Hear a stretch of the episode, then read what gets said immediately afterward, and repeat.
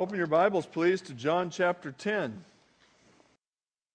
Did you see the, the colored picture in the Ferndale newspaper of the proposed shopping center in Ferndale?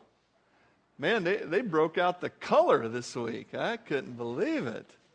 Um, and now this is not this is not the mega mall that they're proposing for Ferndale. Uh, this is just a 40,000 square feet of retail space and a new road and parking and so on. I think, if I understand it correctly, Grant's Drive In is going to get torn down. Oh, let's have a big oh. Oh. How many years has that thing been here? Long time. Uh, Grant's Drive In and that little building next door are going to get torn down. Going to build a big old plaza in there. Going to have a Sonic burger. Sweet. Yeah. Big changes coming to the little town that time forgot.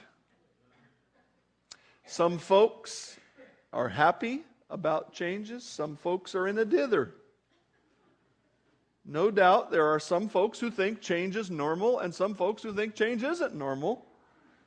And, you know, those norms are up for debate.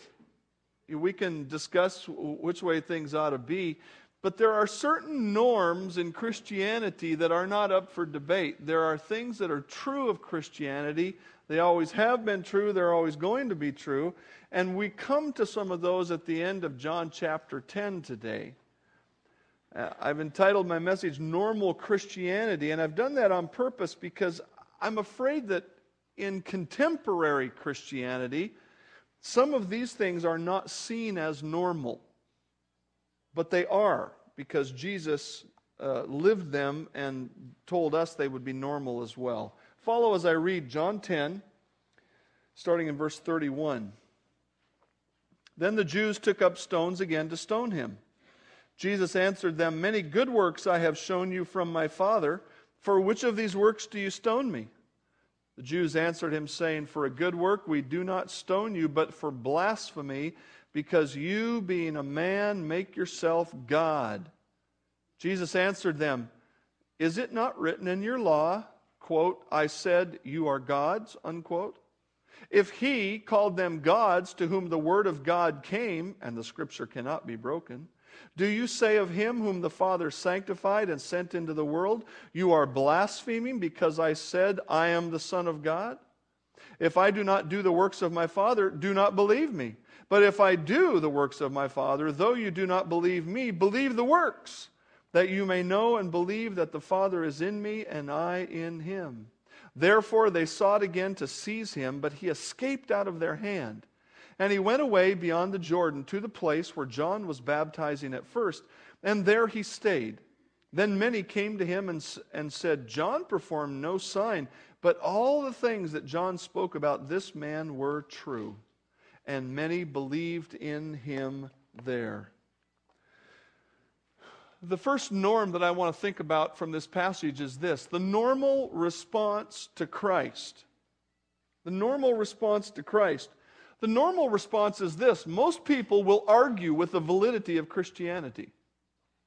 Most people will argue about the validity of Christianity. They will say, no, it is not valid. That's what was going on here these uh, leaders of the Jewish nation, people who should have been prepared to receive their Messiah, were arguing constantly, trying to tear down Jesus and prove that what he was saying was not valid. This little episode here mirrors one that came earlier from John 8. Jesus said to them, Most assuredly I say to you, before Abraham was, I am. Then they took up stones to throw at him, but Jesus hid himself and went out of the temple, going through the midst of them, and so passed by. They were upset with him because of his claim that he was the Son of God. This was a constant theme for them, and they constantly tried to tear him down. In our world today, people argue against a variety of things in Christianity and try to cast aspersions on the validity of it. The Bible has errors, they will say. The Bible was written by men, just the same as all of the other religious books. Every religion has a holy book. The Bible is just one of the crowd. They'll say Christianity is a young religion. There are other religions that are older, and so they must be just as valid, if not more so. They will say miracles could not have happened. We've never seen a miracle. Miracles don't happen in our human world. They'll say Christ couldn't be God and man together, and on and on the list goes. Whether it's the Da Vinci Code or James Cameron uh, talking about, you know, supposedly the, the burial place of Christ and he didn't raise from the dead, those things will go on and on. Uh, Christian, it is normal, it is normal for people to argue against the validity of Christianity. You should not be swayed from your position by the fact that so many people keep fighting against it. It's normal. It happened to Christ, and it is going to happen to you if it hasn't already. Don't be surprised when you bring up the topic of Christianity that people and, and when you do that that people say this is just one idea among many ideas and you can't know anything for certain anyway. For you and I who know and believe in and love Christ, we can hardly fathom why people would discount his reality. We look at them and think, what in the world is wrong with you? And The truth is, that is a normal thing in the world. It's not a good thing. It's not a fun thing. It's not an easy thing. It's not a desirable thing. But it's a normal thing. We should not give up. We should not lay down. But we also should not roll over and run away. It is normal for people to fight the validity of Christianity. It's also normal for most people to not like the message of Christianity. We talked about this in Sunday school this morning, and, and you know, to, what's the problem? God wants to forgive your sins and give you a home in heaven. What's wrong with that? And yet people argue and fight and will follow all kinds of other things. Listen to the progression as it goes in the Gospel of John. Right from the beginning of John talking about Jesus, all things were made through him, and without him nothing was made that was made. In him was life, and the life was the light of men. And the light shines in the darkness, that's our world, and the darkness did not comprehend it. It didn't get it, it didn't get a hold of him. For God did not send his Son into the world to condemn the world, but that the world through him might be saved. This is one of the things that so many people don't get. We talk about believing in Christ, we talk about the path to heaven, and all they can see is, He's telling me I'm a sinner. And yet, the purpose of His coming was not condemnation, but that the world through Him might be saved. He who believes in Him is not condemned. But he who does not believe is condemned already because he has not believed in the name of the only begotten Son of God. And this is the condemnation that light has come into the world, and men love darkness rather than light because their deeds were evil. For everyone practicing evil hates the light and does not come to the light lest his deeds should be exposed. Here we have the heart of the issue. These people talking to Jesus liked their life, they liked their system, and Jesus was saying, Your system is no good, your life is not good enough. And they loved their life, they loved their sinful life, and they wanted to stay on the same path. Whether or not you try to, Christian, the very way that you live convicts some people of sin. And they don't like that. They don't like it. Men love darkness rather than light. We follow this path a little farther. For even his brothers did not believe in him. The brothers of Christ, his own family members, did not believe in him. Then Jesus said to them, My time has not yet come, but your time is already is always ready. The world cannot hate you, but it hates me because I testify of it that its works are evil. This is the heart of the problem that people have with Christianity. Jesus says their works are sinful, and nobody likes personal criticism. Nobody likes it. Even those people who take it fairly well still don't like it. No one likes to hear that the work they've been doing isn't good enough. No one likes to hear that their judgment or their decision on an issue was deficient.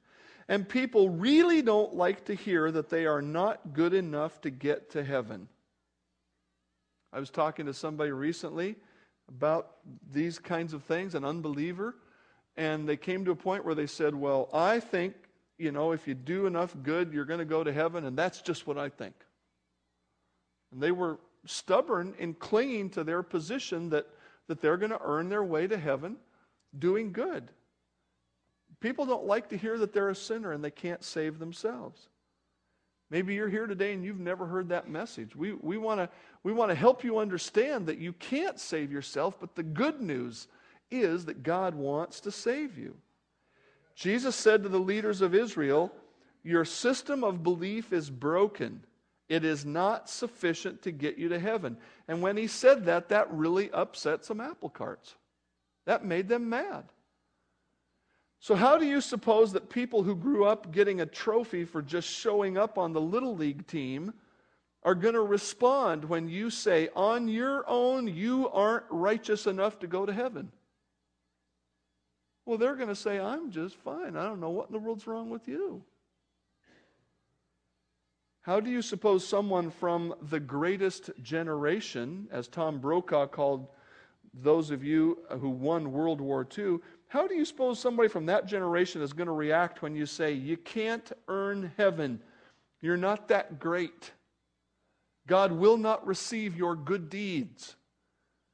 What's, what's normally going to happen is the fur is going to fly. That's it, because you're telling people they're insufficient. No, that's, that's not what we want to say. It's, it's not, I don't want to go out and say, hey, buddy, you're not good enough. But if you're going to help people understand the gospel, you have to help them understand that they're sinners and that their good deeds won't get them to heaven. That's why they need to believe in the Jesus of the cross. He paid for your sin because you can't pay for it. And, and that, that, little, that little hurdle they have to get over is a great stumbling block for some people. Most people don't like the message of Christianity. Thirdly, third norm in the response to Christ is this most people will try to physically stop Christianity. Physically stop. Now, what do I mean by that? Look at this example of Jesus here. He makes uh, a statement in verse 30 that we did not read when we read the passage. He said, I and my Father are one. He clearly claimed to be divine, to be the Son of God. And when he said that, what was the reaction of the Jews in verse 31? Look at it. Did they get out their Torah scroll and say, uh, Excuse me, I'd like to explain to you why it is theologically impossible for you to be the Son of God? No, what did they do? They picked up stones to stone him. And you know, uh, most of the commentators say the, the place they got the stones was from the construction of the temple, which was ongoing during this time. And so there would have been construction rubble laying around. And so they go over and, and pick up the stones. That's their response. Have you ever had that? have you ever said, uh, Excuse me, uh, Jesus is the Son of God, and if you don't believe in him, you're not going to go to heaven. And somebody, they don't say another word, they just go over and, and they pick something up and get ready to throw it at you. I, I never have. Praise the Lord. I never have. But in some parts of our world, they do. There are all kinds of challenges like that going on. But there are other physical ways to try to stop the message of Christianity. Um, one of them that I heard about this week, and maybe you did too if you were watching the, the news, you know, uh, at, in the evening. Ken Hutcherson, who is a pastor of a large, uh, biblically solid church down in Seattle, and a black man, used to play on the Seahawks, if you don't know who he is and uh, an outspoken, an outspoken Christian against homosexuality, against abortion. He's so against abortion, they started an adoption agency in their church. I mean, he's, he's trying to say, look, we're going to help you with your problem. and he's, he's outspoken about it. And I'm not saying that everything he does is right, but he's an outspoken Christian for the truth. He only stands for the truth. He was invited to speak, I think maybe at, at the school of his daughter, and he was invited to speak as a Martin Luther King uh, event speaker. And if you've never heard his testimony, it's really interesting. As a black man, he hated white people. And as a teenager, he played football because he got to beat up white people on the other side of the line. And those are his words, not mine. I mean, that's exactly what he said. He was not a believer, and he hated white people, and he did what he could to hurt them. And eventually, he became a Christian, and God changed that. And now his church, I think, is something like 80% white people and 20% minorities. And they're, they're trying to have a multicultural ministry. But God changed his heart. So that's his testimony. So he was asked to speak at a Martin Luther King Day uh, event at this school basically saying, you know, racial hatred is no good, which we would all agree with. And what was the result? Up in the far corner, a teacher from that school who is a lesbian heckled him and disrupted the meeting. Now, did she say, let's have a debate about homosexuality? You open the Bible, I'll open my books, we'll debate the issues in a, in a, uh, a calm, intellectual, philosophical manner, and we'll let the crowd judge the merits. No. She just heckled. That's trying to physically stop Christianity. Friends, that is normal. That is not unusual. You're sure it's unusual in our world, but it's the pattern of what happens since Christianity was founded. Christianity suffered tremendous persecution for the first 300 or so years of its existence, and still it mushroomed and grew. I put a little, I put this in your bulletin. And I hope you'll read it all word for word, and I hope you'll do what I said. Pray for our brothers and sisters in Bangladesh because we have brothers and sisters that I personally know and that we support. Islamic radicals in a Bangladesh village have meted out more beatings and death threats to Christians. Do the Islamic radicals say, let's sit down and have a debate? Let's get out the, the, the Quran and let's get out the Bible because uh, the Quran does commend portions of the Bible and let's have a debate on whether or not, you know, and let's talk about that. Is that what they said? No. We're going to beat you and we're going to threaten to kill you. This happened after a special police force meant to protect them withdrew. Yeah, the police said they could see the handwriting on the wall there. And so on it goes. Now, if you look to the very end of the paragraph, that same day, very end of the article, that same day, the Inqilab, a Bengali daily newspaper, published an article calling for a ban on the activity of Christian individuals, churches, and non governmental organizations throughout Bangladesh. We support a non governmental organization.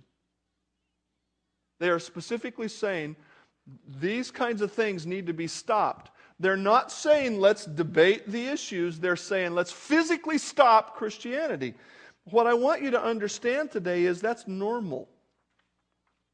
That's normal in the world for Christianity. People don't normally engage Christianity on an intellectual basis. You can go to China, you can go to parts of Africa, you can go to many places, and people just want to physically stop it.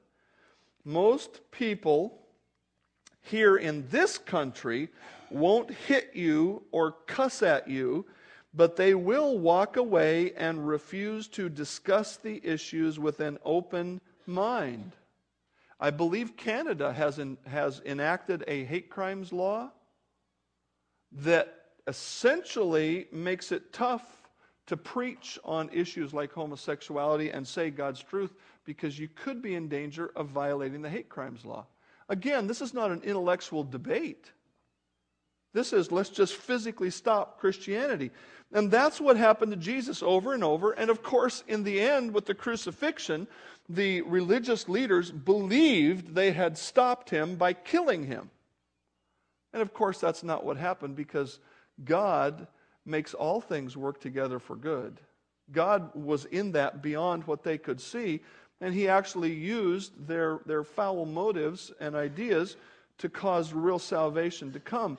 But, Christian, you need to understand that this world is not your friend. America is more friendly than most places. But you should not be surprised or deterred by the fact that these kind of things are the norm. Now, what is the normal reply of Christ to all of that? Look with me at verse 34. They brought up a, they brought up, first of all, they began to stone him. And so, actually, in verse 32, he, he defends himself not with other stones and not by running away. He says, Many good works I have done. I have shown you from my Father. For which of these works do you stone me? The Jews said, For a good work we do not stone you, but for blasphemy, because you, being a man, make yourself God. Jesus answered them. Here's what I want you to understand Christ answered this attack theologically. Christ answered them. And how did he answer them?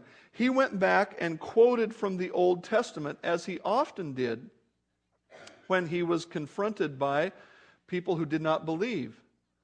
You see, what they have said here is, You have made yourself out to be God. And so Jesus decides to focus on the word God because that was such a big deal for them.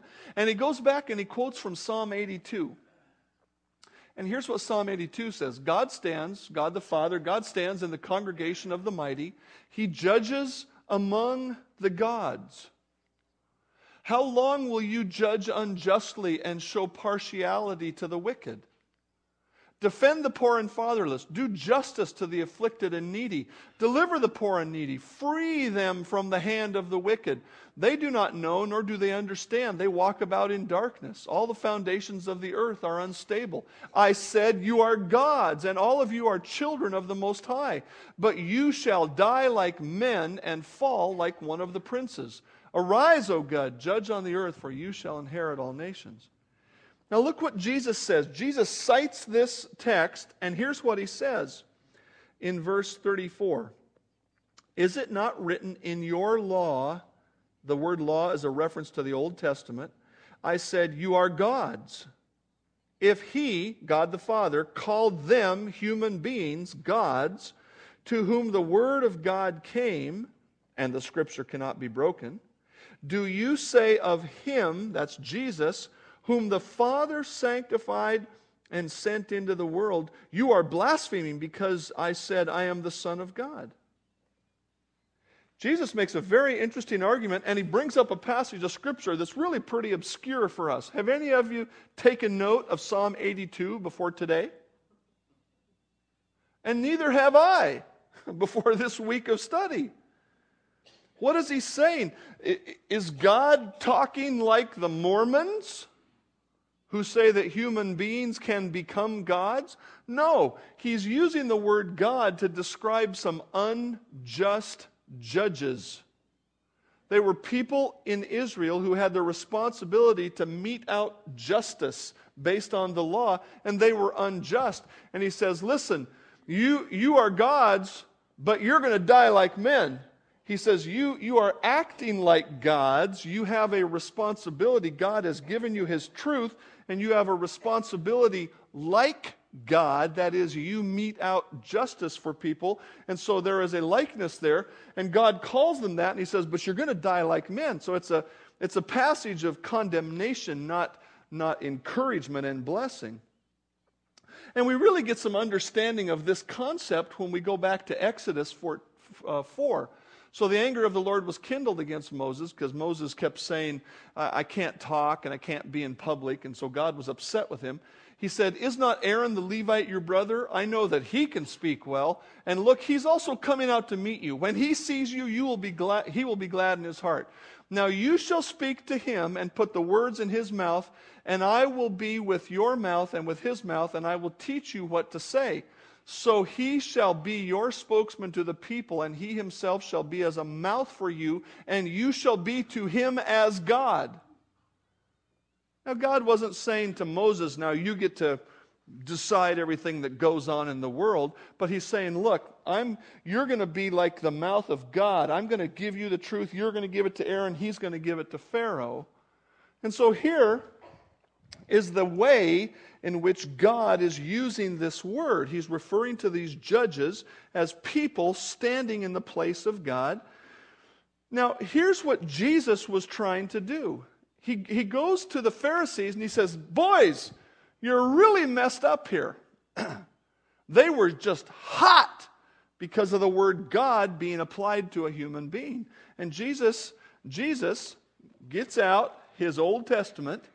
Of course, he, he knew it all up here. They had an advantage over us, I suppose. And he quotes and he says, Hey, he called them gods.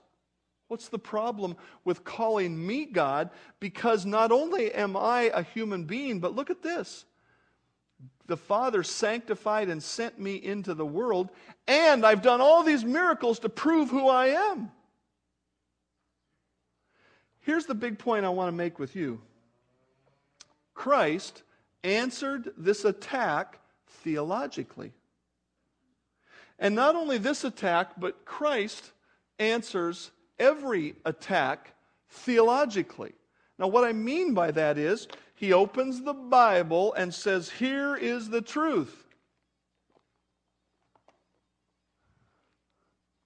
And suddenly, one of those who are with Jesus stretched out his hand. This is in the garden right before his arrest. He stretched out his hand, he drew his sword, and he struck the servant of the high priest, and he cut off his ear. But Jesus said to him, Put your sword in its place for all who take the sword will perish by the sword. Or do you think that I cannot now pray to my Father, and he will provide me with more than 12,000 angels?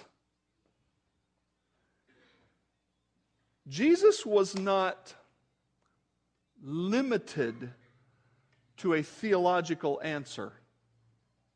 He limited himself to a theological answer.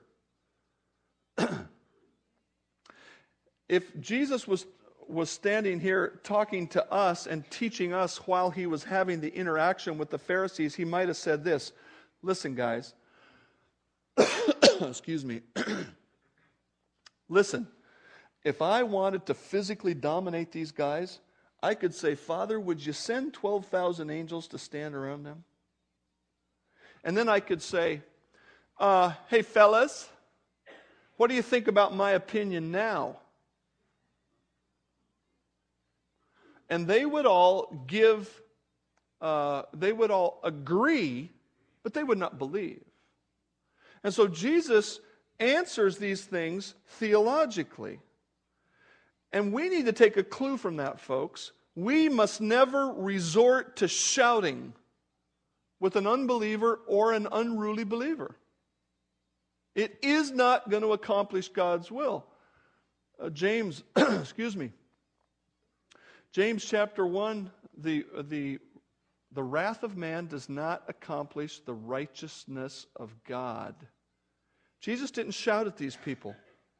We must not look to the law to change people's hearts. Now, I'm, I'm not for allowing abortion, I'm not for allowing homosexual marriage. I think if we can enact laws, that's wonderful. But that will not change people's hearts. We must learn God's word more and more so we can be ready to answer every person who asks about the hope that is within us. If you try to engage an unbeliever and discuss the truths of Christianity, you will lose some battles. You will, because you're not intellectually smarter than every single person who's out there. But you will share God's truth, and eventually God will win some battles because The third norm that we understand in the reply of Christ to the skeptics and the haters is this Christ is absolutely undeterred by any attack. He is absolutely undeterred. I love this. Look what happens here. Verse 39. Therefore, okay, again, at the end of his theological answer, what do they do in verse 39? Therefore, they sought to seize him. First of all, they picked up stones, and then he answers their, their questions and he gives them a good, godly answer. And so then they go, Let's arrest him. And what does he do? He escaped out of their hand. Now, if you look back at verse 24, look at this. Then the Jews surrounded him. That word literally means that they stood all around him. They're in a circle and he's in the middle. Okay? They surrounded him and they said to him, How long do you keep us in doubt? If you are the Christ, tell us plainly. Then they took up stones to stone him. Therefore, they sought to seize him, but he escaped out of their hand. You need to understand, Christian, if you never have, that God is absolutely undeterred by attack. Let me ask it this way What does Christ do in the world? This is a trick question. What does Christ do in the world? Answer anything he wants. Greater is he that is in you than he that is in the world. That's the marvelous truth. Yes, there are terrible attacks on Christ. Yes, the James Camerons and the, uh, the Da Vinci Code writer and all these people are going to keep hurling their attacks. And what does Christ do? He just marches right on. Should we try to answer them? Sure, we should try to answer them.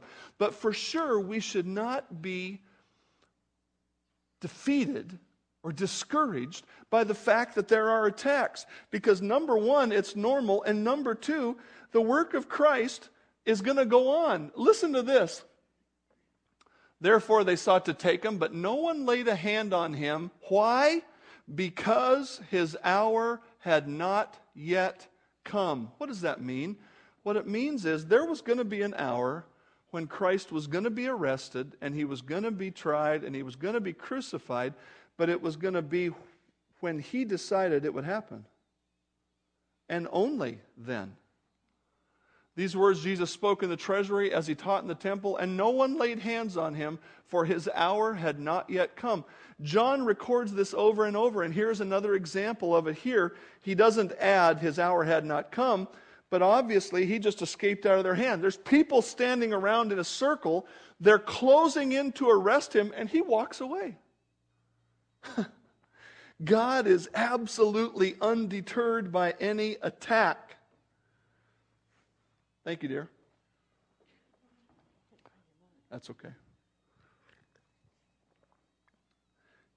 So, what what then, if Christ is absolutely undeterred by any attack, what is the normal result of Christ's work? Look with me at verse 40. Jesus went away. He went away from Jerusalem, and he never came back to Jerusalem until the Passion Week. He went away again beyond the Jordan to the place where John, John was baptizing at first. John the Baptist is dead now, he's been martyred. So, this is the place where he started his ministry. And there is where Jesus stayed. Verse 41 Then many came to him and said, John performed no sign, but all the things that John spoke about this man were true. And many believed in him there. Many believed in him there. What is the normal result of Christ's work in the world? The normal result, first of all, is this disciples are made. Disciples are made. I, ben, I just can't thank you enough for sharing that testimony today uh, uh, of an Awana kid coming to Christ on his own by learning the Bible verses. That just encourages me so much because it's exactly what God tells me He's going to do. It is the miracle of Christianity that people read the, the Word of God and they go, That's the truth. That's what I need to do. We don't have to be there twisting the little kid's arm, even though we might like to twist that kid's arm, you know. we don't need to. And I don't need to twist your arm. God's going to work in your heart. I ought to try to persuade you to believe the Apostle Paul did that. But ultimately, I can rest in the fact that some disciples are going to be made in this process of sharing Christ. It's normal, it happens. We ought to work toward it, we ought to expect it. Um, I, I, got a, uh, a letter from a, a fellow that is Chinese. He, he lives here and he goes back and forth to China and has a ministry there. Um, and I read a book on China before going, and Christianity was just about eradicated there through the Cultural Revolution. I mean, they really worked to stamp out everything westernized, which had to do not only with Christianity, but with uh, academic, higher academics, all kinds of things like that. Um, China is the most populous country in the world with 1.5 billion people. Um, let's see here. About one, let's see.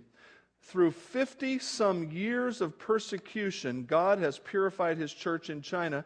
The number of Chinese Christians has increased about 100 times from less than a million up to 90 million in 50 years. So I ask again what does Christ do in the world? Anything he wants. The Chinese government cannot stop the spread of Christianity, neither can the Bangladeshi government, nor the Central African Republic, nor the American government. Christian, you are on the winning team.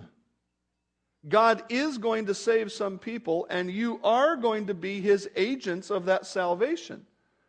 His agents by sharing the word of God. No matter what sinful people say or do, or how much criticism is hurled at Christianity, some disciples are going to be made. And you need to set your face for that and say, I'm, I'm going to ignore the critics, I'll answer them, but I'm not going to be deterred. Disciples are made. That is the normal result of Christ's work. There's another norm that we've got to get set our face for also, and that is this disciples are tried. Now, I don't mean a trial like going to court, but it's a similar concept. It means this God will allow trials in your life, and some of those trials will have to do with the fact that you believe in Christ and other people don't. A disciple is not above his teacher, nor a servant above his master. It is enough for a disciple that he be like his teacher and a servant like his master. If they have called the master of the house Beelzebub or Satan, how much more will they call those of his household? Therefore, don't fear them. For there is nothing covered that will not be revealed, and hidden that will not be known. Whatever I tell you in the dark, speak in the light, and whatever you hear in the ear, preach on the housetops. And do not fear those who kill the body, but cannot kill the soul. But rather fear him who is able to destroy both soul and body in hell. Are not two sparrows sold for a copper coin? Not one of them falls to the ground apart from your Father's will, but the very hairs of your head are numbered. It's getting a little easier for God to number some of our heads. But God knows you that well. Do not fear. You are of much more value than many sparrows. Therefore, whoever confesses me before men, him I will also confess before my Father who is in heaven. But whoever denies me before men, him, him I will also deny before my Father in heaven. Do not think that I came to bring peace on the earth. I did not come to bring peace, but a sword. For I have come to set a man against his father, a daughter against her mother, and daughter in law against her mother in law, and a man's enemies will be those of his own household. He who loves father or mother more than me is not worthy of me. And he who loves son or daughter more than me is not worthy of me. And he who does not take up his cross and follow after me is not worthy of me. He who finds his life will lose it, and he who loses his life for my sake will find it.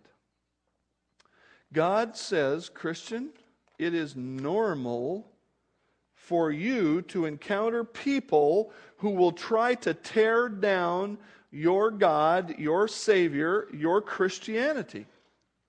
And Jesus says some of them might be in your own family. And he says, You've got to love me more than them. You've got to cling to me. If you love Christ, you will kindly, theologically, persistently stand up for Christ. We sang that old hymn, and I wouldn't be surprised that some of you sang it on autopilot. Stand up, stand up for Jesus. Oh, yeah, this is the song when we always have to stand up in church. And that's about all the more we think. It's getting tougher in our society to stand up for Jesus. It's not nearly as tough as it is in some places. There aren't, uh, so far, there aren't special police needed to be around our church while we're meeting who will be so cowardly as to walk away and let the haters come in and beat us up. That has not happened yet. And yet we, we, we cave in at such lesser things. Lesser things like, like just speaking the truth to our coworker. And he's going to make fun of us. He's going to call us a religious fanatic. Or she's going to say, You're, you're such a, a conservative rube. You just don't understand the world. Christian, we need to, to understand that it's normal for people to attack Christianity. There is a spiritual battle going on. And it needs to be normal for us to stand up and be counted. And if we have to suffer the consequences, we have to suffer.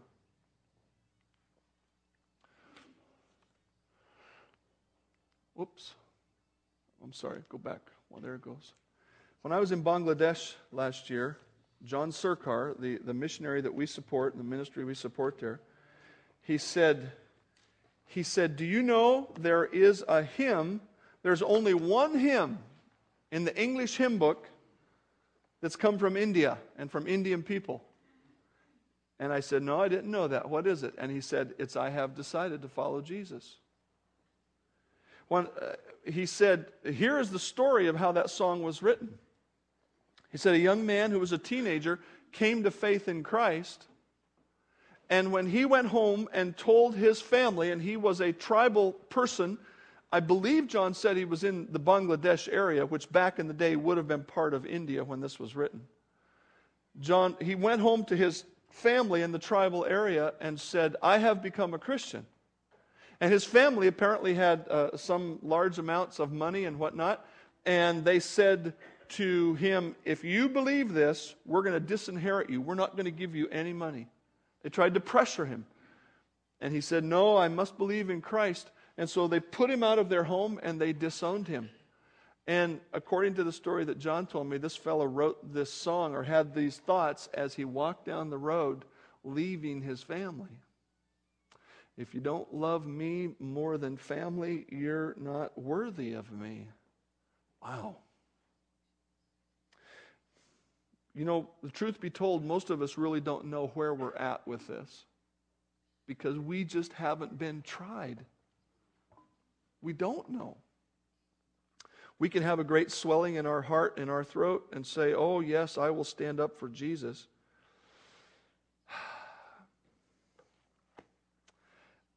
I think the way you're going to know how you'll respond to the big trial is by today or tomorrow responding to the little one and standing up for Jesus just a little and asking God to help you to keep on doing that no matter what comes.